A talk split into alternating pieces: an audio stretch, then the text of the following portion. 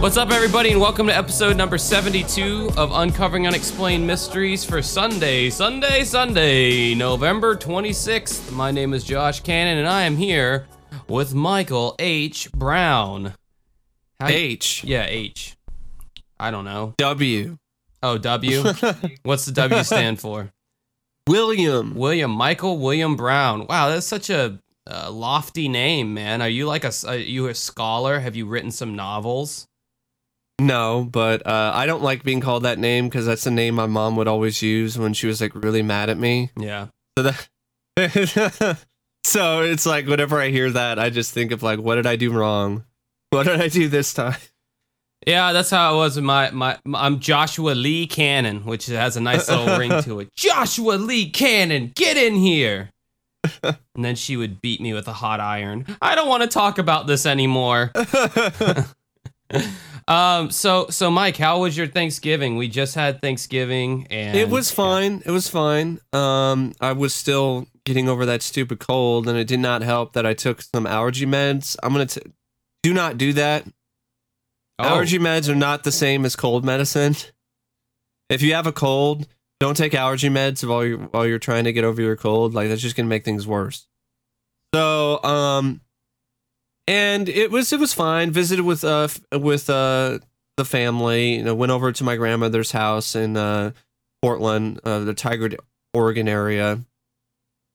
That's pretty much my home uh town. That's that's and that's pretty much the house that I grew up in because I was born in Honolulu, Hawaii, but I would do not remember anything about it because my mom and my dad met when they were in the Navy and then they had me in Hawaii and then like they divorced when I was like three years old or something. So I, I don't really remember anything.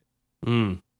Um, so most of the most of my memories are associated with that house, and uh, over the years, it's definitely changed a lot. Uh, when I moved out, my my grandmother uh, she started uh, taking in foreign exchange students, and my cousin is staying there, and he went off and did his own thing on Thanksgiving, but. Uh, his dad, my uncle came over, Uncle Bruce, and then there was my my my grandma, uh, my stepdad Troy, my mom, and Troy's friend Colin, who's kind kind of a character, very loud guy. Like I mean, you think I can get loud? Like uh, uh, Colin could get even louder. Like Is he one of those amount of guys? Is decibels. he one of those guys that like when you walk into a room, like even if he doesn't know you, he goes, "Hey, what's up, big dog? What's up, big man?" like one of those loud Uh, not- motherfuckers. well, he's kind of like that a little bit. Yeah, I mean, he he's trying to get me to call him Uncle Colin, and I'm just not. I'm not for that at all. Uh, yeah, no. If you're not my biological, I don't know, man. I'm weird about that. Um, you know, if if they're not like biologically my uncle or whatever the family relation, I'm not really into calling someone like, "Hey, Yeah. uncle," whatever the fuck. Like, uh, it gets kind of complicated with second cousins because it's like, what are you gonna say? Hey, second cousin Bob, you know, like so. you know, I just say, you know, like, But yeah, so just had some Thanksgiving lunch, and then I went out. We just hung out for a little bit, and then I went. We watched. I watched. uh Well, actually, we watched an SNL compilation of like Saturday Night Live skits that were Thanksgiving related. That was fun. And then I actually went and visited uh my uh I think it's an aunt um excuse me or, or named Lorraine and she's like 101 years old good lord. And what was crazy about her it was pretty just meeting her and talking to her she's as sharp as a tack. And like still goes grocery shopping still cleans her own house. Like at, at 101 She's a centenarian or centurion or whatever they're called. yeah it, it was it was it was really surprising to me. Like it was one of those i was like wow. Like normally when you think of like somebody who's like that old you're thinking like they're like they can barely even move and Yeah. Their their like the- mind isn't they look like a raisin. yeah their mind isn't really there but not the case with lorraine That's awesome. So- that's that's that's great. You know, we can only hope to have a, a longevity I mean, not all of us want to live that long. God knows I don't. Uh, I'm I'm good to drop out in That- in like my 70s. I think I'm. That's it, Josh. You're gonna live to like 150. You're gonna like break records. Jesus Christ. You know what? I think for the the last like if I live to 150, the last like 80 years of my life would be spent in a, in an insane asylum cuz like my sanity isn't going to be here much longer. Um so yeah, it's so you can listen back to these podcasts and go, "Oh, he was still sane in those kind of and uh, you know, whatever." I'm having some kind of weird Tupac moment right now where I'm predicting a bunch of shit that's going to happen to me in the future. Uh, my Thanksgiving was good as well. I went over to my brother's house, ate some food, blah blah fucking blah. You know, everyone's Thanksgiving is pretty much the same. You know, no, I mean, it's not like yeah, it's like oh, I, oh, let me tell you, I went to my Thanksgiving and my uncle got explosive diarrhea and it just he just made a mess and it was hilarious. And then I slapped my grandmother and oh my god, it was crazy. Like no one ever has a Thanksgiving story like that. So yeah, but unless you have a dysfunctional family, if you have a dysfunctional family, then yeah, your Thanksgiving is probably uh one for the ages every year. yeah, yeah, I, don't know, like uh, That's that's uh, I- that reminds me of the SNL skit that we saw, and, and that one was really funny. It has Will Ferrell in it, and Gwyneth Paltrow, who's playing like uh, this this friend of their daughter, their character's daughter, Will Will Ferrell's char- uh, his character's daughter, and she's like talking all gangster and shit. And like there, there's the whole thing where they're like eating loudly, like they don't say anything for like an uncomfortable amount of time at the beginning of the sketch all you hear is just the sound of knives and forks clanging on the plate. and, and- and then, you know, just devolves into random just yelling and nonsense. Mm. Uh, it was actually, it was pretty funny because it's a typical dysfunctional family Thanksgiving. You know, they could take like all like what 30 seasons of Saturday Night Live or however many seasons they have. And they if they boiled it down into like 3 seasons, then it would be the funniest show that eh, that's ever been out. but the the problem is is you can't do that unfortunately. it's gone on. It's gone on way too long. I personally feel it needs a new, uh, a new look. I think it needs a new cast. I think it needs new writers. I think it needs a new producer. I think it needs entirely new blood. I think it needs a whole new blood transfusion because it is so stagnant and stale. And Uh, dude, I'm I'm not gonna lie. I'm kind of excited for the uh, if you ever find time to do the second podcast you're speaking of, which Mike's Mike's planning on doing a second podcast. Everybody, He's- All right. I'll, I'll, okay. I'll let people know about it. Um, I had this idea in my head for a while. I saw a documentary called Too Funny to Fail, which is about the rise and fall, the life and death I gotta of watch the that Dana today. Carvey show. And it was great. It was entertaining. It was funny and informative. And there were some poignant things that were said by some people in the in the film that made me think, you know what? All right, I should I should I should actually just get a, get the time to do th- this podcast idea that I've I've had, and it's called Behind the Fail. And what it is, it's about different various fails in film, television, and product history, uh, maybe even music and things like that, depending on how how far I get into it.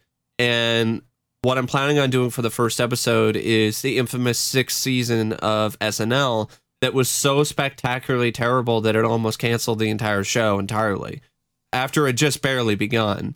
And it it is a pretty awful, awful season full of just some of the most unfunny, bad sketches you will ever see in your life.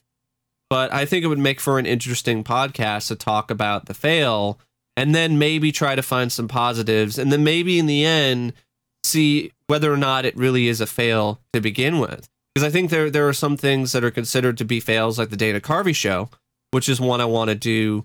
I I want to do an episode of, of Behind the Fail on that as well. It actually isn't that bad. Like it, it, it, it took a little bit to get its stride, but once it got into its stride, it was a really funny sketch comedy. Yeah, I think that's a good idea for a podcast. Uh, I, I'm looking forward to that if if you ever get around to doing it. Um, and, and you gotta let me be a, a special guest on there one time. Um, so Yeah. yeah. if I ever do one on the Un- Unsolved Mysteries reboot, oh God, yes, yes. But there won't be any ray of light at the end of that episode. no, no. So I hope everybody enjoyed the uh, collab we did last week with Samantha and Liz from Perhaps It's You. They are so funny, funnier than me, which makes me like jealous and kind of angry because like Way funnier than me. I like being the funniest person in the room, and, and I wasn't with them, but it was great having them on regardless. I hope everyone liked it. Did, did you enjoy that experience, Mike? Was that pleasurable was for you? I don't know. Pleasurable. Well, the right pleasurable, that's a weird word to use in, in the context of things here. Uh, that's the first thing that came to my mind. I woke up like an hour, no, two hours ago. So. yeah, you know you're on the Uncovering Unexplained Mysteries podcast when Josh is making awkward Yep. comments. Like that's just that's just the hallmark of the show. You know, this this actually this episode's starting out as one for just a classic uh un- uncovering unexplained mysteries podcast because there have been like at least 10 minutes of chit chat in here. Uh so this is well, a, we haven't done chit chat in a while, so this is kind of this is kind of a uh, special occasion, I guess. So Anyway, the cases that we're uh, covering this this week or whatever, uh two of them are requests, the, the two that I picked and then one is Mike uh, one that Mike picked and he'll mhm. probably tell me why when we get to it. But this first Yep. one starting out is uh, Shane Stewart and Sally McNally. I mean, seriously, if your last name was McNally, why would you name your kid Sally? Are you just do you do you hate your kid that much that you want her to get bullied like in school? I mean, like Uh, uh, that's like that. It's there, dude. There's a race car driver named Dick Trickle. I shit you not. His last name was Trickle. His parents named him Richard. Dick Trickle. Oh, so I they probably were inspired by uh, the Days of Thunder character that Tom Cruise played, Cole Trickle. Oh, wow. Okay. I think that's his name. Yeah, Dick Trickle. Good God. Dick Trickle's worse though. And then you. That's like less Balls. My mom knew a guy named Les Balls, and his first name was Leslie. God. So damn. he he lost either way. It was like I either go with Les Balls or Leslie or I go Balls. with Leslie Balls. I, that is unfortunate. You know, that's uh. or you have the senator, whatever his name was, Dick Pound. Um, it, it, Rip Torn. That's actually kind of a cool name. Um, Rip Torn from the Larry Sanders Show, which nobody's heard of. Um, so I remember Rip Torn in things like Men in Black, yeah, Men in Black. Yeah, he has RoboCop 3. he has a real gravelly voice. He was the narrator for this uh, short-lived horror anthology called Ghost Stories, the most generic title imaginable Yeah, for really. a horror anthology series. Jesus. So anyway, this case is Sally McNally and um, Shane Stewart Shane. Stewart. This is Now, another. that sounds like a race car driver name. Yeah, Shane. Well, there is a, a Stewart race car driver, so that's probably why. Um, this is another. This is another Satan. I don't know about Satanic Panic, but this is another. You know, Satan was hot in the '90s, guys. I mean, what can, what can you really say? He was on the top of the charts. He Um, was smoking. He was. Well, that's actually this is late '80s, but close enough. I consider the late '80s and early '90s like one and the same as far as decade, because the fashion, the music, all that shit still sounded pretty much the same. Um, well, yeah. I mean, that's the same for any sort of uh, first couple years in a decade. Yeah, as I've no- that I've noticed. Like if you look at films from like eight, 1980 and 1981, you could it's it looks like films from like the late 70s. Yeah, same same with sort like of uh, look to it. like American Pie and shit. You know, some of those Yeah. came out in the early 2000s, but it still had a very 90s feel to the movie. yeah. So anyway, um, Independence Day 1988, uh, a few months before I was born, was a reunion of sorts for Shane Stewart and Sally McNally. I'm gonna say her name like that every time, folks. Just be ready for it. Uh, each had recently returned to their hometown of San Angelo, Texas. Uh, it was their first time together in months. It was also the last time they would ever be seen alive. The next morning, a ranger discovered Shane's car abandoned near a local lake. Fast food wrappers covered the front seat. Was this my car? The keys were on the dashboard. Shane and Sally McNally were nowhere to be found. Louis A. Hargraves was a lieutenant for the Tom Green County Sheriff's Department. Tom at Green. the time of the murder.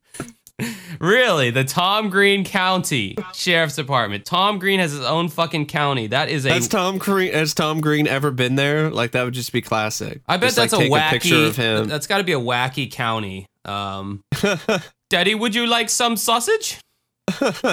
People milking cows and shit. So, according to Louis Hargraves, he goes, There were no signs of a struggle, and so consequently, we looked at it from a standpoint of two kids who ran off and got married.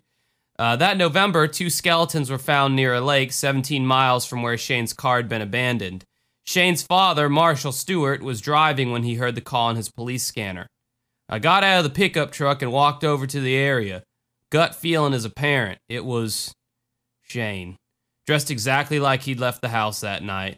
And I knelt down beside him and told him that I found him and we would take him home. And you can read. The forces of nature had washed away all forensic clues, but detectives were able to determine that both victims had been killed by a gunshot blast. The discovery of Shane and Sally's bodies were the culmination of a four month search, which introduced their parents to a strange and frightening subculture. Satan. Marshall Stewart and Pat Wade, Sally's mother, discovered that their children were engaged in activities which many believed were linked to a satanic cult. In Sally's case, it appeared to be a part of a desperate search for acceptance in the wake of a painful and troubled childhood. yeah, Marshall Stewart recalled the instant connection between Shane and Sally. When Shane and Sally met, it was just like two people clicked on. There was a bond there that was almost inseparable. It was like the two kids were made for each other. Now I like the segment, like how the beginning it starts out where they they they really paint these two kids like these all American, you know, uh, Yeah. like good Goody kids. two shoes. Yeah, goody two shoes. And uh, I don't know if that's like I don't know if that was a purposeful choice. I'm sure it was.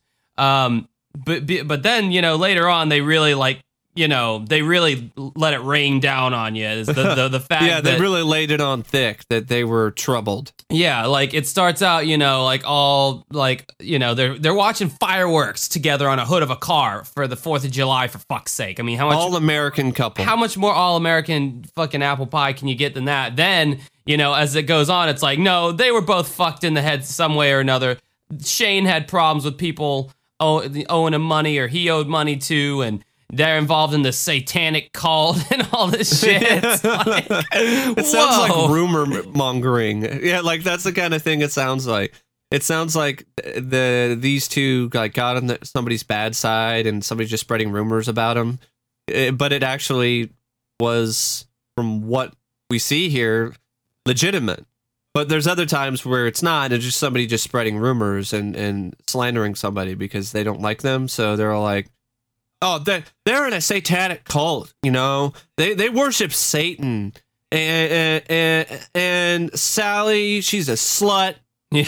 And, and- and Shane, Shane was gay. Shane, You know, he had a he had a lover on the side that you know I know about, but no one else knew about. And yeah, if you want to like, if you want like, go to unsolved.com. It's Unsolved Mysteries official website. Go to any story that you're interested in and search for it, and they'll have the transcript on here. And go just go to the comments section and see the kind of drama that people already are trying to stir up. I mean, let alone the people who were involved in the segment at the time that these things happened in all these various segments. Just even to this day, there's still people trying to stir shit up in the comment section, going, "Well, I I knew such and such, and uh, actually, this is what really happened." So it just goes to show you the human nature of people just wanting to start shit and gossip. You know? So Pat Wade remembered how much her daughter loved people. She would do anything for a friend. Sally tried hard to please people. She wanted people to like her. She wanted people to respond to her and love her. And I married and had Sally when I was very young. So Sally and I spent a lot of our time growing up together. We were like sisters when she was small. And as Sally became a teenager, she became more and more rebellious, and I had less and less role in her life. So she was more So- like she was more like her like the friend type of parent uh, to the extreme. Um, Mhm. And if anyone's wondering, Pat Wade, Sally's mom, is in fact a babe. she's she's pretty hot. Um, but no, I actually had a friend growing up in high school, and his mom was the, pretty much the same way. Uh, I will not name this person's name to save my life, but um, first time I ever got high was with definitely with him and his mom. um, and his mom. and wow, yeah, that, that, and that his is- mom. That's what that is a crazy That- thing to be a part of. that's what kind of mom That- she was. that had to be a sight. I viewed her. I, I the ages. like he lived with his. They both lived with uh, the grandparents. So it was his grandparents. Were the grandparents getting high too? no, the Like, the everybody's getting high. grandparents were like the actual parents of the kid. Basically, Oh. like the grandparents acted like the parental figures, and his mom Wow. was more like his big sister, is how I viewed it. and we were like 14 or 15 years old, and yeah, we'd go up to her room. and- that is that is totally irresponsible, Gosh. oh yeah. Uh, um, I am you think I I, am ashamed. I was, No, try- dude, I was trying to be cool, man. No, I mean, I, I was, I was, I, honestly, I've, I've smoked pot probably a dozen times in my life, and I've had maybe three times where it went really well, where I was like really. We're at least at least it's just pot. Like you know, didn't try a heroin, Heroin. cocaine. No, no, I did not try the cocoa. No, did never try that. Although I think I don't So know. you weren't in love with a cocoa. I was not. Oh my god, how do you know that song, Mike? how the fuck do you know that song? I, you, you you don't float around in the circles who listen to music like that.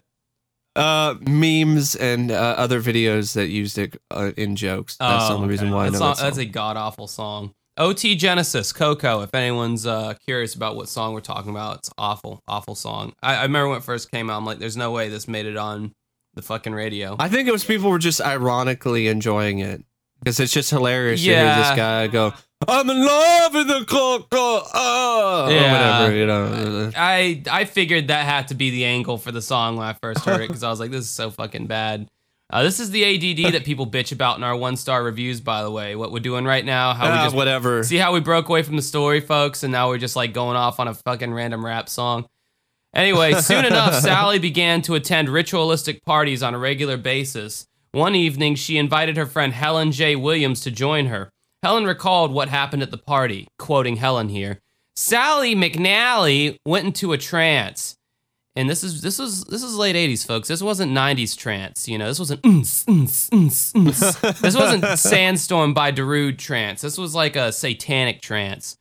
And it really scared me. Half of me said Sally's pulling a stunt, just ignore it. And then half of me said, well, maybe uh, it's uh, they're kind of having fun. Sally really How is that having fun? Yeah, I don't like, Sally really got to a point to where she thought nobody loves me. These people come along and say, "Okay, we'll give you that love. We'll give you that companionship that you need.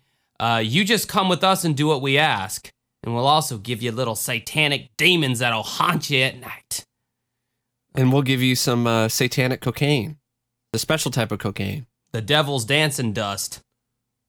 The devil's dandruff. Devil's dandruff. That's, that's all that cocaine is. That is great. That's classic. The devil's dandruff. I love it. When Sally began dating Shane Stewart, she introduced him to her new friends. Marshall Stewart saw immediate changes in his son's behavior. Shane started getting into fights. One day, Shane was getting the better of this guy, and his two friends jumped in, and then he was thrown into the river. So I told him, I said, You should have learned a lesson. One, not to fight, and two, beware of where you are and what you're doing because people can always gang up And on you. three, don't get into fights near rivers because people might throw you in them. In March of 1988, Sheriff's Deputy Larry Counts received a call from Sally. She and her boyfriend Shane were members of this group and they were trying to get away from it. She said there was a lot of drugs involved. Uh, Hey, it, that still ties into what we were talking about. They were in love with the cocoa. Oh my god, Mike, no, please don't make this a thing. They were in love with cocaine. The, with the devil's dandruff. How about that? there you go. That's better. there was a lot of group sex. Hey, what's wrong with that? I mean, they're saying that like it's a bad thing. Well, if, if, if you know, it's not good group sex, like if it's just I mean, there's gonna be a funk in the air, but besides that, if everyone's like No, I wearing meant like if if nobody's like re- if it's like uh, they're not really that attractive, and then it's kind of awkward, and well, then why are they having sex with each other if they're not attracted to each other? Uh, the drugs. Oh, It's the true, devil's true. dandruff talk. Well, no, if they were if they had sniffed the devil's dandruff cocaine, you cannot get an erection to save your life. uh, uh, if, if if you're uh, uh, coked up. So I don't know. I don't know if it was cocaine. Maybe they group cuddled. There you go. well, that doesn't sound satanic at all. It sounds like Christianity. Group cuddling. She also expressed that she had a weapon that had been given to her by another member of the cult. Of the cult. And when he gave it to her, he told her and Shane that the gun had been used in a murder robbery. By that time, Shane and Sally were living together. They met Deputy Counts in their apartment to hand over the gun. Deputy Counts recalled their meeting, and he also recalls counting one, two, three. Oh, that was so corny. That was such a dumb joke. Anyway, this is what he had to say. Well, you didn't do the vampires thing. Oh, the, the- My heart's not in, my heart wasn't in that joke, so I just didn't even put any effort into it. So this motherfucker goes on to say, you know, just sit back. Because uh, he says some no, he doesn't say anything that crazy. I don't know what I'm talking about right now. Quoting counts here, he goes, Well, during this meeting, when I first met them face to face, you'd really think they were making this stuff up, but they seemed sincere. After they gave me this weapon and we did some checking on it, it turned out to be a stolen gun and their story became a little more credible. They did express fears that they might be hurt. She and her boyfriend might be in some danger because it's a very secretive type of group and they knew the ins and they knew the secrets. I like the they knew the ins and they knew the secret. Like that's just saying the same thing twice. Six weeks later, Shane and Sally moved out of their apartment and left town separately. But by early summer, both had returned to San Angelo. In June, just two weeks prior to her disappearance, Sally made a desperate phone call to Helen. She told Helen someone was trying to kill her. Helen tried to counsel her friend. I said, Nobody's going to come and shoot you. I said, What did you do? She said, Well, I really can't tell you. She just tended to exaggerate things. So I really didn't think much of it. And I really didn't think to call Pat and say, Pat, Sally's in trouble. There's something wrong. I mean, I didn't think anything about it. And I don't blame her. Like, if she's used to Sally just saying wild and crazy stuff, then it makes sense that she's like, I, why should I believe this this time? That's the problem if you cry wolf. Oh yeah. That's the kind of shit that can happen. Yeah, and I mean, like, like I personally know of this security guard who uh, I won't say I, I work somewhere and he does security for the place. I'm trying not to implicate any of these people in my life, but uh, d- this guy's like he's like a year younger than no, no, actually he's like 26, so he's a few years younger than me. And uh, you know, he's always making these like he's always telling me these stories and he's making these statements. I don't know if they're true or not about how he's he's, you know, suicidal and he doesn't give a fuck, you know, and and he's told other people about how he's um I don't know, the crazy story he told my friend. My friend walked up to him one day and because everyone kind of knows this guy. My friend walked up to him, he's like, "Hey man, how's it going?" And he goes, "Honestly, I just want to go into the bathroom and put a bullet in my head." And I'm just sitting here going like this that's good. Let's give this guy a gun. You know, and he has one. He's he's an armed security guard. It's like that's great. Let's give this guy who's talking about killing himself. Sometimes he makes jokes about killing other people. It, it's like I told my He makes jokes about killing other people. This guy shouldn't be a security guard. I know, guard. yeah, because because another security guard who worked with him came up to him one time because he was sitting down at a table with his little girlfriend or something, and the other security guard came up and said something like really inappropriate uh, that I won't even repeat um, about the girl or whatever, and the guy who I feel is mentally unstable gets up and he goes. You know, what the fuck did you just say? Apologize to her. You don't think I'll hesitate to bullet, put a bullet in you and then put a bullet in myself? And then the guy, Dang. and I'm like, I'm like, and, and he's telling me this, like, you know, yeah, man, I really flexed on that security guard. You know, he he was apologizing after that, and I'm like, uh huh, that's great, buddy. I'm gonna be nice to you, so when you do go on that killing spree, you'll sp- you'll spare my life. yeah, but it's like, uh, yeah, so like when people do shit like this, like what they're talking about in this segment, and and it's like, oh, I didn't I didn't think you know anything of it, and I didn't say anything. I can totally relate because this motherfucker, I should, I feel bad for saying this to everyone now, and uh, now everyone's gonna be like, dude, you seriously need to report this guy. Um, yeah. but like, yeah, it's like if you know if he goes on some mass shooting or something, it's like, oh, we had no idea. It's like, no, I knew. like he's fucking nuts.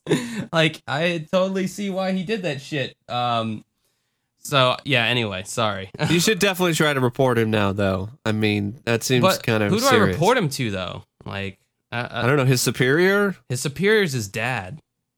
Oh, that's a whole nother problem. yeah, his dad. entirely. His dad owns a security company, and his dad's well aware that his son's fucked in the head. But he's like, Wow. I guess he's like, oh, he's not fucked Well- enough. You know, he can still well, do it. I don't. I don't know how anything's gonna get resolved then. Because he hasn't done anything superior yet. to his dad that you can no, contact. no, it's his, his his dad's company. Like, like, you know, I That's a tough situation. yeah, it's like you have to almost wait until he does something, you know, before you can do anything. You know, Well, I mean, just that's- That's terrible. I know it sucks.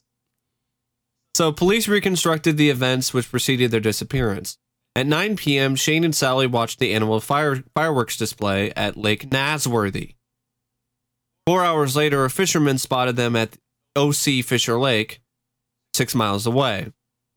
Randall Littlefield was an eyewitness. I heard them talking about how they didn't want to be with them people no more. I listened a little bit more, and they continued arguing, and I got to thinking, well, it's just a bunch of kids out there drinking, partying. And I turned my boat around and I left. It was uh, the last time anyone saw Shane Stewart and Sally McNally alive, where Shane Stewart were Shane Stewart and Sally McNally murdered by their quote unquote friends as a direct result of their cult activities. Police are convinced that witnesses to the crime are afraid to come forward. And there's an update here. In June of 2017, oh, this is a Wow. s- spicy fucking burned my hand on that update. It's still that hot. Uh, officers pulled over John Cyrus Gilbreth. Oh, what a what a beautiful last name. He sounds like a satanic cult member. Gilbreth. On It's a total Satanist. on suspicion of possession of marijuana. Jeez, you know you're in a small town when they pull you over for suspect suspicion of possession of marijuana. They don't even. well, it's hey, they're like, oh, it's Gilbreth. Come on. more like You know he's been smoking the pot. he's got some gill breath going on, and that's code for weed in this co- in this county, in this Tom Green county that we live in. Tom Green. Um, so they pulled this guy over, and a female Uh. passenger in the car with Gilbreth told police that Gilbreth was a drug distributor, prompting police to search Gilbreth's home. During the search, investigators found writings, audio tapes, and biological evidence that they believe are connected to Shane and Sally's murders. Gilbreth has not been charged in connection with the murders, but has been named a person of interest. Hmm. Speaking of those people who say that I knew someone or I know something and this is what the real truth is, here's an example of of that uh, wonderful bit of information that you will garner from looking at the Unsolved Mysteries website. This is from Anonymous. I, for one, hope that they break this case wide open, no matter who was involved. A friend of mine who was pa- passed, who was passed away many years ago, stated that many of the high school kids who went to school at Lakeview knew who did it, but were afraid to come forward. I, for one, have always had a gut feeling that the major barrier is cover up. Someone in San Angelo has a lot to lose if this case gets solved. Too many errors in the earlier investigation were glitched. Why were the kids in the truck who had Sally's wallet and driver's license not investigated further? I'm sorry, but it is illegal to have possession of someone else's license, and the police in San Angelo, Texas knows that. I would not have put anything past the San Angelo Police Department during that time. They know or they had family involved, and they're covering it up with all fours. Yeah, th- there's a comment like this in every single unsolved. Like if you go on the website on every single uh, segment or case, there's there's someone chiming in with this kind of information. I love this. I love this guy named Michael. Uh, meth being cooked in a very small apartment building across the street from an elementary. A married cop having an affair with a woman in the same building. The woman's niece is cooking the meth. The woman notices her niece is cooking the meth. The woman is a drug user. The cop is total innocent and involved, I'm sure. There's a major problem with the cops in San Angelo, Angelo, Texas. What's the difference between organized crime and the code of silence? Think about it. And then Bill Wade replies, It's like, take your conspiracy theories and go away, Michael. we don't want or need your involvement. and and from how you read that, I'm guessing there was a lot of exclamation points used. it was just in caps, but that's oh, kind of oh, how. yeah, same thing. Okay, true. And then there's another caps one from this guy. He's like, uh, Lewis Free. Maybe a phantom killer copycat killed them all. I encountered two in Texas and beat one in the head with a mag light, and the other took a one to 12 three fourths away from my J. Edgar Hoover building combat shotgun. Over heavily recoiled. Gonzalez was the phantom killer. Oh my god, they man, everything is bigger in Texas. Jeez, everything's more violent in Texas. It sounds like. Crazy. This comment section is. Oh, Nuts. dude, the comments are amazing on unsolved.com. Like it adds it, it it it's like it just like adds to the narrative, you know, of the story. So I highly recommend people going to unsolved.com. Look up your favorite case. I swear to God. I mean, we could probably look up Allagash abductions on there and find some interesting shit from people talking about like I knew one of them aliens and that's fucked up that what they're saying about that. He would have never done that. He was a nice man. He only probed people who were who were into it. He wouldn't have just they wouldn't have just done that to anybody. them campers are liars. So we should totally do like a bonus thing, just looking at the comment section of some of the cases. yes, that's a good idea. See, Mike, you're an idea man. That's that's why I hire you. Because this is a paid friendship. We are not actually friends in person. I, I keep saying that. People are gonna eventually believe it. They're like, ah, they, they really don't like each other. Um our next case, uh, again, this was a request by who? I don't fucking remember. Speaking of which, um, because you know I'm I'm, I'm so good to them. Uh, just consider supporting us on Patreon because I believe one of these came from Patreon. This might have been from Hannah Elizabeth, and if so, hey Hannah, thank thank you, love you, miss you. Um, you can sign up. I, I just freaked Hannah out. She's now un, like taking her pledge away. But for anybody else, it's patreon.com slash uncovering unexplained mysteries. And um, your suggestions, your requests go straight to the top of the list. Uh, amongst other things, like getting the podcast early. Sorry that hasn't happened in a, a minute because, uh, look, folks, I've had like a wedding every freaking weekend for the past like month. So It's like multiple weddings. yeah, so there's just I, I'm a wedding DJ by the way. I wasn't like getting married and getting divorced and getting remarried in the span. That would be really crazy. that would be insane. Um, that, you, you- you'd think my parents. Josh Cannon has set the world record for the amount of marriages one one man has had. turns out he in a just. Turns out he just wanted a bunch of free toasters from uh, the wedding gifts. Um, yeah, that's all I was trying to do. I was just trying to get a bunch of like you know as many toasters as possible, and I figured getting married was a good way to do that. Um, but no, I, I'm a wedding DJ, so I've been doing a bunch of weddings. So uh, whenever we can, which is nine times out of ten, you'll get the podcast early. There's benefits on there. Just check them out. They're there. Um, so I think this came from Patreon, uh, and it's a story of John Horsley, um, and and his girlfriend, whose name is not. mean, Jason, What did I say? John. I say John. I feel like I said. J- Yeah. I feel like I said Jason. I'll go back Nope, in you the. said John. I'll go back in the tapes, and we'll we'll time will tell who was right in this one. Uh, and his girlfriend Deborah. There she is. Um, and it's titled Ma- Malika Griffin. Malika. Ma- it's M A L A I K A. Malika. Malika. I'm going with Malika. It's my my Leica, not your Leica. So get your fucking canoe out of here. That was another corny joke. This is why you should go listen to Perhaps It's You podcast instead of ours. Um, they're funnier. Anyway, Dad jokes over here. Oh, bad dad jokes today. Um, the dad game is strong. Jason Horsley moved to Denver, Colorado in 1996 looking for the diversity he couldn't find in his hometown of Sheridan, Wyoming. The 25 year old carpenter and his fiancee Deborah Loyals, Lo, Lo- how did you say it? Loisel. Loisel bought a, a, um, a former crack house in the diverse City Park West neighborhood and spent many hours and thousands of dollars remodeling the home. And Deborah I mean, they probably got a good deal. I mean, I, I can see why you know, they're trying to find a house, trying to move into a different place and into a different environment, experience a different culture. I would not buy a crack house though, No, I wouldn't buy a crack house though. because That's the thing. because generally speaking, I- I'd sooner get an apartment or something before I get a crack house. yeah, generally speaking, crack houses are not located in good parts of town. It's not always that way, but mostly it's true. Nine times out of ten, it's true. Now we have done stories where uh, they were dealing drugs out of a suburban home, and and these like Mexican drug lords like rigged it up to where it looked like a family was living there and this that and the other. But but generally speaking, uh, crack I mean, house. you had cases like Jesse James Hollywood, who was this young kid, like teenager or young adult, who was dealing drugs in like California or something like that, some rich the neighborhood. heart of suburbia. Yeah. So So uh, that can happen. You have the meth dealers and stuff like that who sell meth out of their own house in their suburban neighborhoods. But I like how I do like how how unsolved mysteries will they keep they they, they would throw around the word diverse. You know, a lot of times it's like uh, I don't know why they can't just say like black, Hispanic, Asian. You know, I, I guess diverse. because they have to be politically correct. I- it's on network TV. That's true. I guess that's a good catch-all. A diverse City Park West neighborhood. You know, okay, whatever. Uh, everybody knows what you mean when you say that. I, you know, it's like it's, it's not.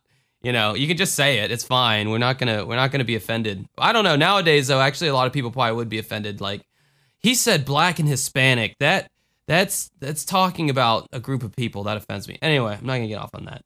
Um, however, so it was their dream to buy this this trap house essentially. Um, I guess they were Lil Peep fans. I don't know, or they listened to a lot of trap music. um, rest in peace, Lil Peep. I don't know. I don't know that guy's music, but a lot of the kids like him. If you don't know who Lil Peep is, he's got face tattoos. Look him up. I don't know. Maybe you'll be a fan of his music and his face tattoos. Uh, he's white, by the way, surprisingly. I, you know, go figure. Um, however, their dream that came true changed when Deborah met their neighbor, Malika Griffin. Soon after moving in, Griffin allegedly threatened to kill Deborah's dogs and yelled several racial slurs at them. Jason and Deborah were Caucasian and Malika was African American. So she was calling them a bunch of crackers. It's fine, I could say that I'm a cracker. Um, Could be other things too. Uh, we we don't know. over the next few months, Griffin had several confrontations with her neighbors, and she had several issues with people parking in front of her house. It just sounds to me like she's a bitch. Yeah, she does sound Like race has nothing to do with this here. She a bitch is a bitch. She's being a terrible person. She's being obnoxious. She's uh doing all this awful shit. a bitch is a bitch. That almost sounds like an ACDC song. A bitch is a bitch. it probably is. It probably is like, and it probably goes just like that too, because all their songs sound very similar. It kind of reminds me of uh uh there's an Accept song called Son of a Bitch or I think I think it's called Son of a Bitch. oh, yeah. I know I know that song. Y'all done mess with a son of a bitch. Song sucks. Yeah. That song sucks. Uh, she also she, she also complained to Jason about unloading his carpentry tools onto the public sidewalk in front of her house, but none of these arguments Really? made sense to the couple because they had never trespassed on the Griffin's yeah, property. Yeah, exactly. It's like, come on. So this is You're talking crazy. This is a night. This is Nightmare Next Door material. I don't know if you guys ever watched that show on uh, uh, Investigation Discovery, which is one of the best channels. I mean, for true crime fans, I think it's why a lot of people hold on to cable to this day. Uh, is because of that channel. It's such a good sh- uh, channel. There's a lot of good shows. But Well, it was documented on Snapped and Deadly Women. so- oh, okay. So yeah, so this was so this did make it on some of those shows, and and uh, Snapped was uh uh, that was actually a good, really good show too. That was on Investigation Discovery. Snapped was a show it started out in Lifetime, I think. Oh, really? Maybe. Yeah, it was exclusively about women who murdered or did some crazy shit, which I thought was an interesting angle because, like, you're constantly getting beat over the head about how shitty guys are. And for the most part, yeah, guys do most of the murder. So it was kind of cool seeing that, hey, yeah, women do this stuff too. And not only did I think it was interesting because, oh, finally, they're, they're not talking about how shitty men are, but I thought it was interesting because it's an interesting angle because usually the women would go about their murders in different ways, you know, because you know, for whatever reason, you know, they would be put in these like caretaker positions or whatever and I don't know, like there's a lot more poisonings and stuff like that. Uh, so it was it was it was a good show. Um so yeah, they have a bitch neighbor um and I've had I've had uh well, I, I don't think I've personally had nightmare neighbors before, but I have gone to like friends' houses and they had really bad neighbors who were just always starting shit. And and let me tell you, man, there is nothing worse than when you can't even enjoy your own house and your own privacy. Your house is supposed to be your sanctum. And when you have someone who lives right next to you who's a problem, you just constantly feel uncomfortable. Like that is one of the worst feelings ever. Or if you have a roommate, your roommate is the one that's doing all Yeah, of that. that could- because yeah. of the law, Yeah. you can't necessarily kick them out, despite the fact that they're doing all these horrible, like, despicable things. Yeah, thank God that I've never been in that situation where I've had a shitty roommate. I've always had, well, I take that back. I did have a shitty roommate for like two months, but anyway, I don't want to get into that story. On May 19th, 1999, oh, so this is a recent unsolved one. Well, recent for Yeah, it aired on the August twenty second, two thousand one episode. Oh. so it was one of that. One of those Stack's last later things, seasons, uh, where sadly you could tell that Stack was starting to slow down and was not one hundred percent. Yeah, his voice started getting shakier and weaker, and it didn't have the the robustness that it maybe once did. It- yeah, it sucked. It was it was kind of hard, but there were still some of my favorite segments came out of those later uh, seasons. Um, so there was still a lot of good stuff there. So on May 19th, 1999, Jason returned uh, from work and began unloading his tools on the sidewalk in front of Griffin's house. And she immediately came out and began screaming at Jason. Deborah said that when she went outside to see what was going on, Griffin threatened her. Um, and the women both stormed back into their houses. Jason continued to unload a truck when Griffin came back to the truck with a 9mm pistol and allegedly shot him in the back at point blank range. The bullet pierced Jason's heart and he was uh, killed almost instantly. Yeah, see? She's a bitch. and she's not only a bitch now, she's a murdering bitch. Deborah found him slumped over his in his car, unconscious and bleeding profusely. And he passed away a short time after arriving at the hospital. Meanwhile, that's just fucked up. Yeah. Like he didn't do anything wrong in this situation at all, except move into a neighborhood where his next door neighbor was some crazy psychotic wench who was uh, super pissed off at him uh, because he decided to leave his tools in front of his house briefly. Well, we, we, we later kind of learned more about what motivated uh, this. This actually yeah. turned out to be a racially motivated. It was crime. not. It's not just that too. I, I just wasn't gonna. I was gonna you know wait till we got to that. But still, I mean that that's that's how ridiculous it is. so It's on top of that, just the color of his skin, but also the whole thing where it's just leaving tools around, and I guess that's that's a uh, an offense that's worthy of being shot in the back, killed. Meanwhile, Griffin soon arrived at a friend's house and stole her car at gunpoint. So she's not she's not just crazy to white people. A- she goes to a friend's house and she like Yeah, holds her up. she's an equal opportunity criminal. Yeah, crazy or person. offender. Uh, the car was found abandoned in Iowa two days later. Police searched uh, Griffin's room and found several racist literature and anarchist internet material, as well as ammunition, hand grenades, and a 9mm pistol. And more specifically, what they found was the anarchist cookbook, and which I already knew about the anarchist cookbook. I actually read that shit when I was a teenager. I downloaded it off uh, LimeWire, and um, I read a good bit of the anarchist cookbook. And you got a virus. No, that was before LimeWire became this uh, virus. Uh, It became virus wire. this. STD factory that it is now. um, no, you could actually download shit back then and, and get some cool stuff. You know, Well, I actually remember that. I, I remember, you know, using that for MP3s back in the day. yeah. So she had the anarchist cookbook, and I didn't know about what this next book was. The Poor Man's James Bond uh, book. That's I'm gonna look into. I, I, want to get the anarchist cookbook, like the first edition though, because they apparently printed a new edition where they had to uh, omit a lot of the shit. Because dude, the anarchist cookbook it tells you how to steal, it tells you how to make bombs, it tells you how to um uh like mind control, it tells you how to like physically assault people and like how to like basically fight. Why do you want this? Eh, yeah, research purposes. That's it. That's the only reason I want it. Um, she also had a manifesto about a, a race war and about killing white people. So, so yeah, it was racially. mo- This goes to show you that it's not only white white people who can be racist, well, duh. but there's a lot of people who feel that way. Yeah. But I mean, like, I mean, I know that, and I would hope our listeners would be savvy enough to to realize that. But yeah, I mean, yeah, there are some uh, there are some people out there who just don't like white people to the to the extent to where they might kill them. Um, you know, I who knows? And it's equally as wrong as a white person or or someone like that who wants to kill or murder or take out an entire race of people. Um, so it's equally as egregious.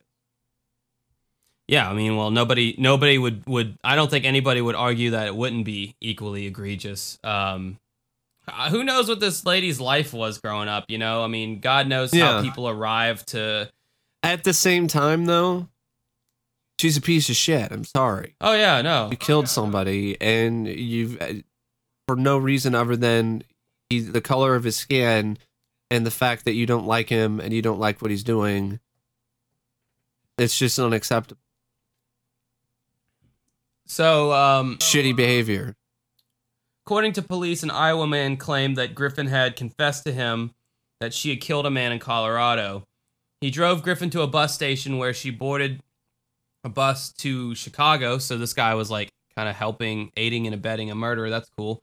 Uh, Griffin's mother claims to have spoken to her daughter over the phone and that her daughter told her she was wanted for a Colorado murder and that she was in Chicago. Griffin has not been heard from since and is wanted for the murder of Jason Horsley. But there is an update. Uh, she was actually captured on June 4th, 2005, after Griffin was profiled on America's Most Wanted. Uh, a tip lead led to the FBI to arrest her in El Cajon, It's Cajon. what, Cal- Cajon, El Cajon, California. She'd been working at a biotechnology firm under an assumed name. She was found guilty of Jason's murder and was sentenced to life in pris- prison without the possibility of parole. And and you know this this segment is kind of I don't know it's kind of weird for me because they're talking about this person and and it's literally it's literally all their side of the story. I mean, yes, the guy did end up Yeah. dead, so so it totally gives Mhm. credence to like what they're saying is is probably you know true because he ended up dying. You know, he's obviously not Yeah. still here alive, and he did die from a gunshot wound, and they all said that she did it. Um, although I don't know if there was actually anybody who witnessed her doing it, but like it, it come it almost comes off as like that's their side of the story, and I'm all, I'm always interested. Like I know there's two sides to every story. I'd almost be interested in hearing like you know like I wonder what her side of the story would be. You know, Her side of the story probably is going to say that. I mean, she, look, she said that she murdered, killed a guy. Like she said, I killed a guy. In, in, no, in, she said uh, that she was. Colorado. She said she was. Uh, oh well, yeah. She Oh, she's told, wanted. She told the guy. Yeah, she did actually. Tell, Yeah. Well, according to him, you know, which, you know, I'm sure. I have no reason not to believe the guy. Yeah, I mean, you, you, you, I don't know. I'm not trying to. I'm not trying to. They found all this, uh, all these things in her bedroom, like she had been, she had robbed another person's car, like you know, uh, who was uh, in the neighborhood, or a friend of hers. So I know it all adds up to me that she's 100 percent the one behind all of it. I, I don't really. yeah, see, I. My, my only point I was trying to make was that like I would just I'd just be like interested in hearing like you know why why why did she do this? What was her thought process? Like what like what was going on in her head? You know that that you would want to uh that you would want to do this. You know like did did you snap? I don't know. Anyway, um, so that was that case that somebody wanted us to cover. I guess I can see why Crazy Neighbor. I love Crazy Neighbor. I Yeah. love Crazy Neighbor stories. Um, I don't know why I like them so much, but I mean, they made a whole show about Crazy Neighbors. Then, you, then you should, you should definitely watch the movie Pacific Heights sometime if you like crazy neighbors. that uh, uh, a movie called Pacific Heights and it being about a crazy neighbor. That is the most like uh just about a crazy roommate. non sequitur title I could think of. Like a movie about crazy Yeah. neighbors. We're gonna call it Pacific Heights. That sounds like a snowboarding movie. But it actually works though with the title because it it relates to the neighborhood I think or the area that it takes place. In. reminds me of that movie Consenting Adults. For It's like it takes it takes place in in uh, San Francisco. It's got Michael Keaton, um, and uh, Melanie. I think it's Melanie Griffith, and uh, Matthew Modine, and it's this uh, really well made thriller of where there's this guy named Carter Hayes played by Michael Keaton, who's this unscrupulous, inscrupulous uh, honestly not a good guy. He's a bad guy, and he finds a way to uh, become a roommate of uh, this new this this couple who decided to lease a room in their apartment, and he just takes advantage of all of these laws that are still, for the most part, still in place when it comes to roommates, and just makes their life a living hell. Okay, cool. So, um, one thing I want to mention before we get on to the last case, uh, America's Most Wanted, while they don't really didn't really have the production values of Unsolved Mysteries, and the reenactments were nowhere near as good, they still did a lot of good for uh, the country and for you know other countries and things like that in terms of capturing a lot of criminals. So, um, America's Most Wanted definitely does have a place in uh, history, if you ask me, when it comes to all the good that it's done. Oh, yeah, and sure. it's really it's really too bad that that is not on the air in, anymore, and neither is Unsolved Mysteries. So you don't really have shows like that that are like this person's still on the run. I mean, there's like The Hunt with John Walsh, but it's not the same. You know, it's it's it's just not the same. It doesn't roll off the tongue like America's Most Wanted. It it doesn't have the same uh, reputation as as America's Most Wanted did. And it's one of those shows that I think, just like Cops, they were only canceled because Fox was like, "We're the Glee network. We're the other. We're we're not trying. We don't want to associate ourselves with with crime anymore." I honestly feel like um, I think Netflix or Hulu or one of these streaming services they need to step up and do their own made uh, crime show where you can give tips or whatever by going to a website. Yeah, I mean, look at the the success of shows like Making a Murderer or The Keepers. So it's one of those things where true crime reality show with uh, tips and you know tip line and like unsolved mysteries. Like I mean, Amazon Prime. I mean, you have the show streaming on there. That'd be a perfect place for a, a new reboot to Yeah, because like part of me wonders how viable it would even be to do a show like, you know, America's Most Wanted on network television anymore. You know, with a hotline that someone could call in. yeah, because a lot of people don't even watch. Yeah, they don't- network television yeah, anymore. they they watch it for sports or, or something that they can't get on streaming services. But I mean, it, it is it is so the norm now. It's not even funny to just watch Netflix or Hulu or Amazon Prime for your. Well, I mean, you can you can just uh you can stream sports, but it's expensive, and in some cases you you you can only stream them on your phone, for instance, if you're in the same like the same house, which is so stupid. Like, what is the point of that? Like, why would I stream a entire football game on my cell phone?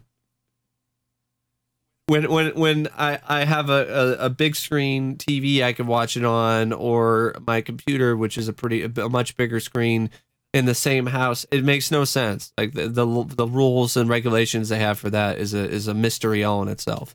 Anyway, speaking of mysteries, um, this one actually was solved, uh, thankfully, because this is a really tragic case. Uh, my pick for this week is the case of Cheryl Holland. And I picked this one because I thought it was just an absolutely appalling and shocking case. I remember when I first saw this segment, I was like, I did not expect it to go the direction that it went at all. It was one of those, it was like, wow, like shit went from like zero to 100 in like no time flat. So this one deals with uh, a lady named Cheryl Holland. Uh, she's wanted for murder, arson, and and robbery. I am. So Joe Harvey, 57, and Maddie Teat Harvey. Teat. You said teat. I don't know why she has that nickname. That's unfortunate. They were a couple who lived in the small town of Lewis Chapel Mountain, Tennessee, north of Chattanooga. For years, they ran a combination gas station and convenience store. It was the only place to buy gas and groceries for miles around. According to Joe's brother Ed, it was common knowledge that they kept cash receipts in the store. Ed suggested that they keep the money elsewhere to prevent robberies. However, they trusted the community members and did not feel that they needed needed to needed. Blah. And I, I, I, I'm not feeling that I need to pronounce words correctly. Apparently, however, they trusted the community members and did not feel they needed to protect their money, which was a mistake. If you're in this situation, always protect your money. Okay, do not leave money in the store just because oh, I'm in a small town, everybody knows everybody, they never do anything. Don't take that chance. Not worth it. Ver- On March, on March, It's very. What? Go ahead. I was just gonna say it's very. Uh, these people seem very old fashioned and, and, you know, and very trusting in a lot of ways. and, and yeah, that's fine. But when it comes to that kind of thing, you, you just don't do that. Probably like a lot of places were robbed in the Wild West because the same thing. I'll just trust everybody. You know, I, I know Cletus over here, and everybody knows everybody, and then Cletus ends up robbing your ass. Oh It's yeah, not- you boy, you you strange boys, uh, with the trench coats and the shotguns, you can keep all them shit. Yeah, you can stump, stay the night in my bank. You can sleep in the vault. That's fine. We're all kinfolk round here. Oh, they robbed me. Damn. See, that's that's why shows like Unsolved Mysteries did such a great public service because they instilled paranoia in our hearts against our common man. Well, actually, it did do a good job when it comes to letting people know uh, that you should not make ill-advised decisions like leaving your money in the cash register or just on site and just going off and just expecting everything's going to be hunky dory. On March 4th, 1991, a local sheriff was called to the Harvey house because their store was not open as scheduled. The sheriff found that the entire place had been damaged by fire. There was no trace of either Joe or Maddie inside. Blood spots were found outside of the home. Agents from the Tennessee Bureau of Investigation were brought in to investigate the case. A two gallon gasoline can was found on the kitchen counter. More blood spots were found throughout the home. Investigators believe that the couple had been attacked and kidnapped from their home, with robbery being the motive. They believe that the fire was deliberately set to cover up the crime. The Harveys' 27 year old niece, Cheryl Holland, vanished just a few days later. The Harveys did not, have children of their own, but they were close to their extended family. They were especially close to Cheryl and her daughter. One week after the Harveys vanished, Cheryl's pickup truck was found abandoned at a truck stop two hours from home. Investigators found that the keys were still in the truck, which was unlocked. Next to the truck, they also found a necklace belonging to her. Her pocketbook was also found in the truck as well. This led investigators to believe that she may have, may have also been abducted. Investigators next questioned Cheryl's common law husband, Eddie Wooten. He said that before she vanished, she took him to Newport News, Virginia, the weird name for a town. Why is it called Newport News? It's a mystery. That's news to me. he, he claimed that they stopped somewhere along the way to sleep, but he could not remember where. Other incons- inconsistencies in his story made investigators suspicious. Rightfully so. I'd be like, really? oh, we stopped somewhere to, to, to sleep, but I don't know where. Like, how do you not know where you stopped to sleep? I mean, were you drunk? Were you high? Were you both? Or were you just lying? They suspected that he and Cheryl may have been involved in Harvey's disappearance. However, her family could not believe this. Understandably so. It's the it's the unsolved mysteries uh, trope. There's no way that they could have done that. Uh, My daughter couldn't be capable of doing this. I this. know them, and they they would never do that. You know, I love how all these people just know. they just know the other person so well. You know, it's like uh, you know any of the suicides on the show. It's like uh, Jim would have never killed himself. I know that about him, and he wouldn't have done it. And it's like you know the evidence proved that he killed himself, and it's like, well, damn. There are other ones where it kind of does look like it isn't suicide, so I can see why they feel that oh, way. oh yeah, on some of them. On March 10th, Eddie was questioned again. He claimed that in late February he had taken Cheryl to a hospital in Knoxville for a week long treatment for stomach cancer. He claimed that he could not remember the name of the hospital. Family members had told investigators that she had borrowed money from them to use for cancer treatments. Investigators determined that she used the money for other things. What a fucking prick. I mean, what a bitch. Total fucking nasty bitch. I mean, really? It's not only bad enough that you, looks to me, that you killed these people, stole money, and then drove off and even burned their place down, but you also lied about having cancer. Yeah, that's I mean- uh, you know, uh, yeah. Yeah, you, you, see- you see sides of people on this show, and you're like, wow, I, I didn't know someone was ca- okay. Yeah, I guess they are capable of doing that. I guess okay, that's a nice thing that I know about humanity now. You look at the picture of Cheryl Holland on on this Wikia Oh, page, yeah, I- like it's like my my grandma, anyone's grandma. yeah, like a school teacher or something, like these big giant horn rimmed glasses or something. Oh no, those aren't horn rimmed glasses. Those are Oh, th- they aren't horn rim. Those are those are the plastic those are ones. Think, welder's yeah. shields for your eyes. so you look at her, you're not gonna think. You know that's why you don't judge a book by its cover because sometimes you can have somebody who looks as unassuming as Cheryl Holland and she's total monster. yeah, it's true. So going back to this shocking, it really is it's a shocking case because it's like all these st- all this stuff just starts piling on top of one- top of uh another. So you just have this stuff where like oh you know the, murder of these oh this older couple Teets gets killed. Teats. really? I just they murdered Teets. not Teets. Oh, good old teat. uh, on the everybody loves some Teets. Uh, on the day Eddie claimed that he took her to Knoxville, com- investigators confirmed that she was actually working in Chattanooga. Confronted with the many inconsistencies, he decided to confess to the truth. He would give the same confession three different times. In his confession, he stated that on March 2nd, Cheryl came home from work stating that she needed more money. Why does she need all this money? Is she uh, spending it on drugs? That's that's a possibility. Uh, that's probably a likely scenario. um, I don't think she's stealing money to give it to the poor. so They planned on going to her mother's home to pick up a paycheck. Along the way, they went to a gas station and purchased a gas can, which they filled up. After visiting her parents, the two went to the home of Joe and Maddie Harvey to rob them. He claimed that when they went inside, they left Cheryl's five year old daughter and their six week old son in their truck. Yeah, just leave your kids.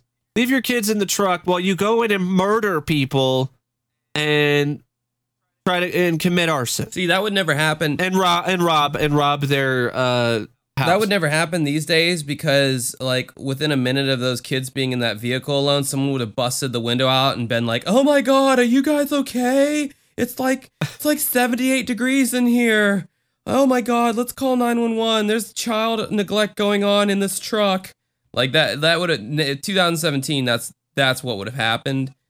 and these people well that would be a that would be a positive Yeah. for this cult of outrage. Totally. It would that nah, that would have been a positive. Um, you know, So Cheryl told Eddie that they had to kill them as they were about to go inside. He was unwilling to do so, but she persuaded him. After entering, she talked to Joe briefly and then went to get Maddie. A few seconds later, Eddie came in and shot Joe while he was watching TV. Maddie ran to the living room and was also shot. Eddie and Cheryl then took the couple's bodies and placed them in the trunk of their own car. Eddie followed Cheryl as she drove down Harvey's car over the Alabama state line. She drove the car into the Tennessee River near the Bridgeport Ferry. Later, she returned to the Harvey home and stole $150,000 in cash. After stealing the money, she set the home on fire. Unsolved Mysteries, as usual, did a absolutely amazing job with reenactment here. Um, they actually did light some stuff on fire, and I thought the actors they had to play these uh, these uh, criminals uh, were well cast. Um, they did a good job showing the crime happen in a way that you could get away with on network television. yeah, and they actually did drive a car into a lake. Yeah. I mean, shit. Investigators found a bloody fingerprint on the bottom of the gas can found in the Harvey home. This print was matched to Cheryl's known thumbprint. She is fucked. Searchers began dragging the river near the Bridgeport Ferry. On April 17, 1991, the Harvey's car was found in the river with their bodies inside. Both had been shot in the head, just as Eddie described. Eddie Wooten was charged with the murders. A warrant was issued for Cheryl's arrest. Woot! Investigators began tracking her movements following the murders. They learned that she had left her children with her mother. They also learned that an unidentified man appeared to be following her. Around 9:30 p.m. on March 7th, 5 days after the murders, she arrived at a service station in Greeneville, Tennessee. Just seconds after entering the store, she told the clerk that she had to leave. As she went back to her truck, a bearded man wearing a leather jacket tried to talk to her.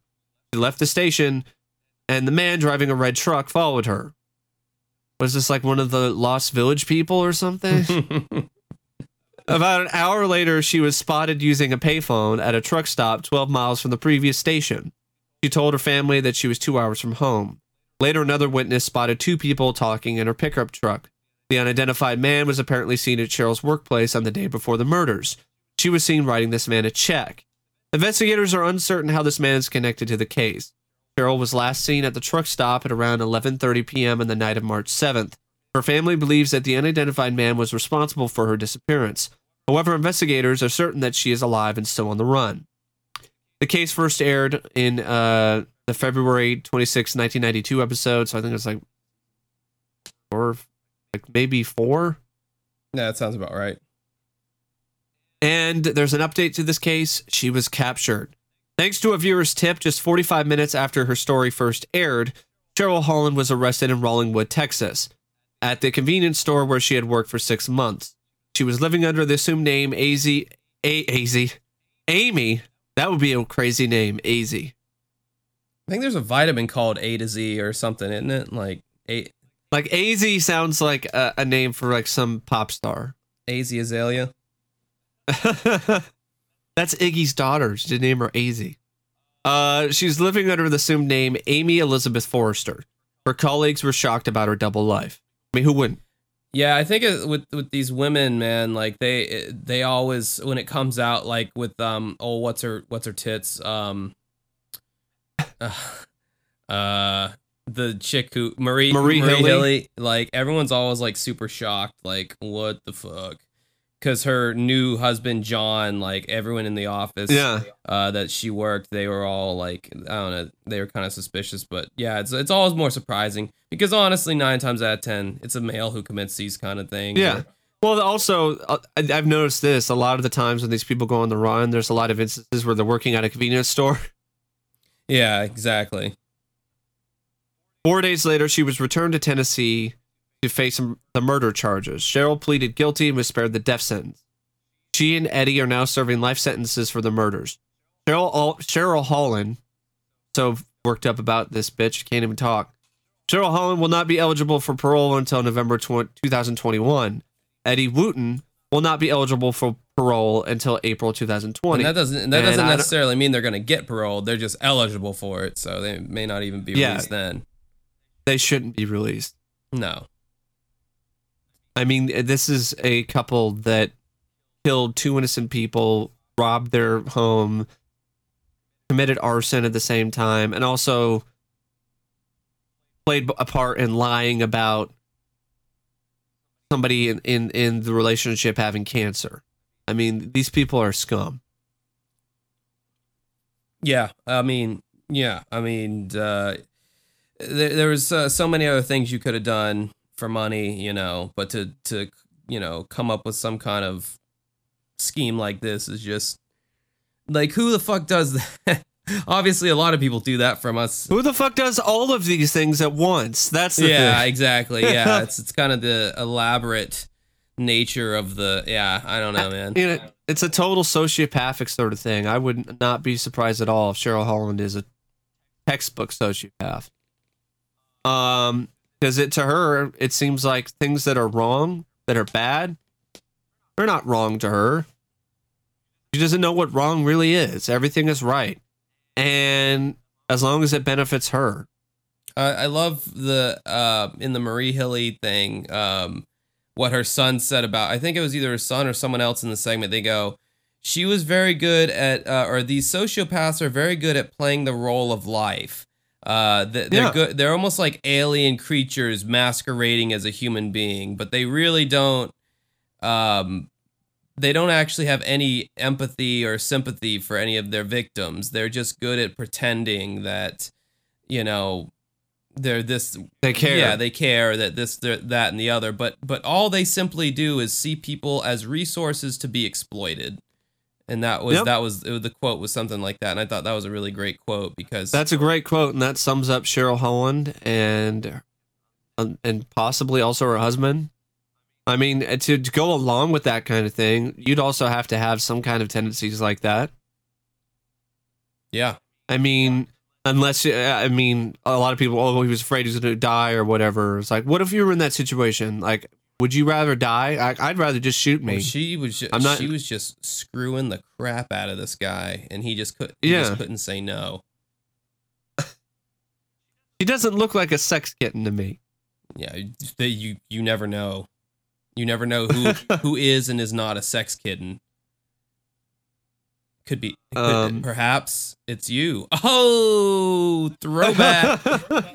Damn, can't believe I just defiled their podcast by putting it in one of my one of my sick one of my sick jokes. Oh man. Don't cringe at me, Mike. How dare you cringe at me?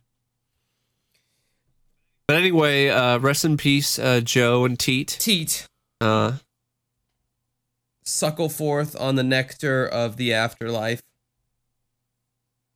Because so yeah, I don't really have anything else to say about this case, uh, except fuck Cheryl and and fuck uh um what's his name, fucking uh Eddie Wooten. Yeah. Sorry sorry this is coming off as such a laid back podcast for me. Uh I'm I'm dude, I'm I'm sleepy. I'm very t- I, I, That's fine. I could kind of tell. Also, you know, yeah, we're we're, we're basically kind of talking shit on some of these people, but how can you not? I'm sorry. Like people are awful. You know, it's funny. I I I I feel like a lot of the re- you know I, I talk about one star reviews a lot, and I'm just gonna say that it's becoming a trope of the podcast. It's kind of a funny thing to me. It's kind of a gag, but honestly, like the people who give us the one stars because I always click on their username and I see what else they've reviewed. and they're all and, and they like give five stars to like NPR, Car Talk, and this, that, and the other, and all these real like safe, like you know, not bu- not bush, button pushing podcasts, and it's like, okay, people, you know, we're not that kind of podcast. So if you've stumbled across this and you don't like it or whatever, like, why can't just respect the fact that maybe it's not your cup of tea, but it in and of itself is not absolute shit. You know, like Yeah. We have opinions about strong opinions about these people. It's a reaction that most people would have and should have, and for whatever reason, I guess there's just people out there in the world who feel like it's still inappropriate to call these people fucking douchebags and shitheads, you know. But I'm sorry, I make no apologies for that, you know. I don't either. When you murder people, you rob them, and you do all of this awful shit. I mean, and you get convicted and you're guilty of this. I'm sorry. Like I and, and I don't really have any sympathy for you. So that that concludes this edition of the Sunday afternoon podcast with Mike and Josh. Um, Sunday afternoon podcast. That sounds like we'd be talking about crepes and like like mo- mimosa recipes and shit. Um, this Talk about the unsolved mystery of how you know to make a certain crepe with a certain uh, ingredient. you can tell Mike is a whiz in the kitchen. Did you hear? I am Did not. you hear how eloquent he talked about cooking just then? Um, so anyway, if you want to um, follow us on Facebook, it's facebook.com slash uncovering unexplained mysteries. Although if I were you, I would join our Facebook group. It's way better. It's same name, Uncovering Unexplained Mysteries. Just search it in the group section on Facebook. And there's certain stuff that's going on in there that I can't tell you about. You'll just have to go take a little looky loo for yourself. We have a Twitter account now. We've got 17 followers so far. It's pretty incredible. Uh, it's called it's uh, at uncovering um. That's our Twitter handle at uncovering um. The at, of course, is a little squiggly a sign. I'm not I'm not big into Twitter. I'm not savvy about Twitter. I don't know if I even just like told you the right thing in the right way. But um I don't know. They say you should be on every social media platform because it's all free and it's all getting you out there and bumping up those SEO results. So whatever. And then if finally, if you want to follow me and Mike separately but equally, you can find us on YouTube. Mike's YouTube channel is youtube.com slash OCP Communications. He does movie reviews and sometimes taste tests. Um, I think you're doing like a fan request thing right now, aren't you? I'm gonna start doing that in December. So yeah. Oh, that's cool. So, so if you want Mike to talk about a certain movie, go on over to his channel, or uh, yeah, I'm gonna make you go to his channel. Go to on over to his channel and, and comment a movie that you might want him to review. Um, if I had a suggestion, have you talked about this as Spinal Tap yet? No, but that's a great movie. Yeah. I totally watched that. Yeah, that. that's my bid. Um, okay. and you can follow me on YouTube. It's youtube.com slash dancing with ghosts. Um, I, I do fuck everything video game reviews, TV reviews, movie reviews, taste testing videos, um, product demonstrations. I think I do too much shit. I probably should have just picked like one or two things and stuck with that. But instead, I decided to be like a bag of trail mix of YouTube and do like literally everything.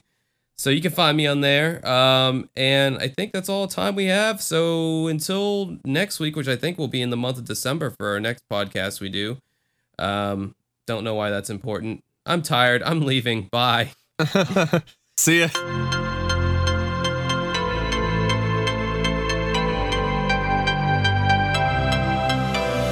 What's up, guys? The new Dancing with Ghosts album that I have been working on is out now. You can buy it on iTunes or Bandcamp.com or anywhere else online where music is sold. Uh, if you go on Bandcamp, you can get a CD, a compact disc. Isn't that old school and retro of me? Remember those? Uh, or you could just message me on Facebook and say, "Hey, I want a copy of your CD," and I will mail it out to you. But uh, yeah, it's out now, and it is it is finished, and it's uh, some good stuff. So uh, if you want to go out and check that out, then uh, like I said, search iTunes anywhere else. Uh, music is sold online, or go to Bandcamp.com and search "Dancing with Ghosts." Thank you.